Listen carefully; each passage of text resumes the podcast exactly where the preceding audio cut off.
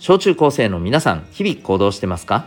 子供目線半分大人目線半分で小中高生を応援するラジオ君ザネクスト。お相手は私キャリア教育コーチのデトさんでございます。学校にない楽しく心地よく生きる方法を学べるコーチングの教室を営んでおります。この放送では目標人間関係成績進路そしてエンタメなども中心に、えー、日常のことから得られる学びを毎日お送りしております。さて今日はですね、えー、大人に突っ込みたくなる気持ちというね、えー、そんなテーマでお送りしていきたいと思います。ちょっと耳が痛い話かもしれませんがこれとってもねうーん是非是非あの意識してほしいことかなと思いますので、えー、今日はとっても大事な回です、えー、しっかり聞いてください。えー、それではですね、まあ、早速いきたいと思うんですけど例えばさうん学校の先生だったりさあるいはお母さんお父さんだったりさなんか注意されてさでなんかほらやっぱそういうそういうことをさ「何々できてないぞ」みたいな「ちゃんとやりなさい」みたいな言われたりしたらまあまあ正直気持ちとしてはあんまり面白くはないじゃないですか。ね。うん。でここでねあの今日本当にねまあ是非大事にしてほしいのはこここでさよくさ そのじゃあその先生だったとして先生がさ「時間守りなさい」ね「時間にルーズだぞ」みたいな言われてね。この先生が時間守れてないところを見つけたい気持ちになりません？そして、えー、それ見つけたら「うんなんか俺たちに言ってるけどできてないやっし」みたいなね 何言ってる場合やってるやれてないさみたいな。うん、っていうふうにしたくなる気持ちってありません？あるいはやったりしてません、うん、私ちょくちょく聞くんですよ。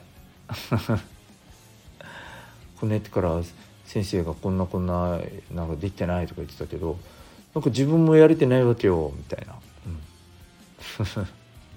ね。であの分かる。気持ち的には分かる、うん、で私もやってました。そういうこと。だけどねまあそんな私があえて言います。これちょっともったいないよ。もったいない。うん。あのねこのこういうこういう時にねえー、そうじゃなくてこんな風に行動できたり反応できたりしたらねやっぱこう人間としてねめっちゃレベルアップすると思うんですよ。うん、そう大人のできてないところを見つけて突っ込みたいっていうね、えー、そのそのレベルで一生懸命ね頑張るんじゃなくてですね、うんえー、こういう風になってほしいかな。例えばね時間守れてないよ言われてするじゃないですか。で実際に時間守れてないことは事実なわけじゃないですか。うん、でそしたらね、まあ、確かにね「はあ?」とか「お前はどうだば?」みたいに思ったりするかもしれないで実際にできてないところもあるかもしれないけどそこはどうでもいいわかる？それ突っ込んだところでさじゃあさあなたは時間守れるようにレベルアップするんですか？ね、先生ができてないところを見つけました、ねうん、じゃあ見つけた瞬間あなたたちはあなたは時間守れる人間にえー、てってれってなるんですか？なってないよね。1ミリも近づいてないよね。そうなんですよ。これシンプルですけど、意外とね、お前もできてないって大人に突っ込めたら、やっぱなんかちょっとほら、ちょっと気持ちいいじゃない？うん。で、自分は何も成長してないけど、なんかちょっとやってやったみたいな、あの、なんだったらちょっと自分が上がった気持ちになっ、たりしません？なっちゃうんだよ。なっちゃうんだよ。これめっちゃもったいないんだよね。もったいないし、改めて考えた、かっこ悪いよね、なんかね。かっこ悪いことしてたなと思うんですよ、本当に自分も。でね、そうじゃなくてね、いい？できてなかったところに対して、お前持っていくんじゃなくてね、確かにできてないな。きっちりと。自分のできてないところをじゃあしっかりバシッと直しましょう。そっちに行くのがやっぱねそっちに行くのがいい感じじゃないですか。かっこ悪くはないじゃないですか。でしょ？うん。できてないところを言われたらそこをバシッと直す。お前はできてないだろうって一生懸命探すんじゃなくて大人のツッコミどころを探そうというところに一生懸命になるんじゃなくてそこ突っ込んでなんか得意げになるんじゃなくてね。自分ができないとこバシッて直しましょう。でねでもねこれだけだとねかっこ悪くはない、まあ、むしろ当たり前みたいなところである。でねこっからねいい？かっこええなってなる時になるにはどうすればいいか。ここ実はもう一段階あるんですよ。これ何かっていうとね時間守りなさい。ね。時間ルーズだよ。って言われてするじゃない。そしたらさバシッと自分の時間守れてないところビシッと直すわけでね。でね。それを直した上でね先生に先生のおかげで時間しっかり守れるようになりました。先生の指導のおかげです。ありがとうございます。これを言うんですよ。かっこよくない？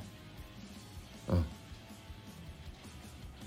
だってさこれでよ？仮にだよ。まあその先生もその子供たちに時間守れって言ってるくせに自分も守れてないところがあったりしたとするじゃないですか。でそういうの多分自分でも分かってるんですよ。うん。まあ分かってない時もあるかもしれないけど。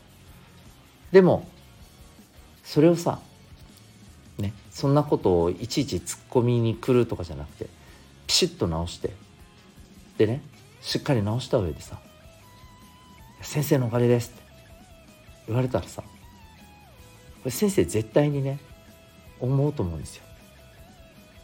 あなんか自分もできてないところあるのになんかあこんな絵って言ってくれるってあなんかなんかちょっと申し訳ないな。自分なんか指導してる立場でこんなんでいいのかな。いやなんか教えられた気がする。なんか自分も頑張ろうみたいになるんですよ。そう。まあ最悪それならなかったとしてもさ少なくともあなんか素晴らしいなって思いません？その方がかっこいいじゃないですか。相手ができてないところがどうのじゃなくてね、うん、自分がまず直す。でしかもその上で相手のできてないところをさ荒探しして突っ込むんじゃなくて、えー、言ってくれたおかげです。ありがとうございますって。しっかりと感謝を伝える。これめちゃくちゃかっこいいじゃないですか。うん。是非ですねこれを目指していってほしいなと思うんですよね。皆さんがね今の頃今のぐらいのね頃からねこういったような行動反応ができるような、えー、考え方、うん、メンタルをね持っていたらねこれあなたたちがね社会に出た時めちゃくちゃすごいレベルになると思うよ。人間として。うん。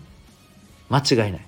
もうほんとねなんかもうもうもう僕なんかねもうなんか全然もう比べられないぐらいのねあの領域に行くはずですよ。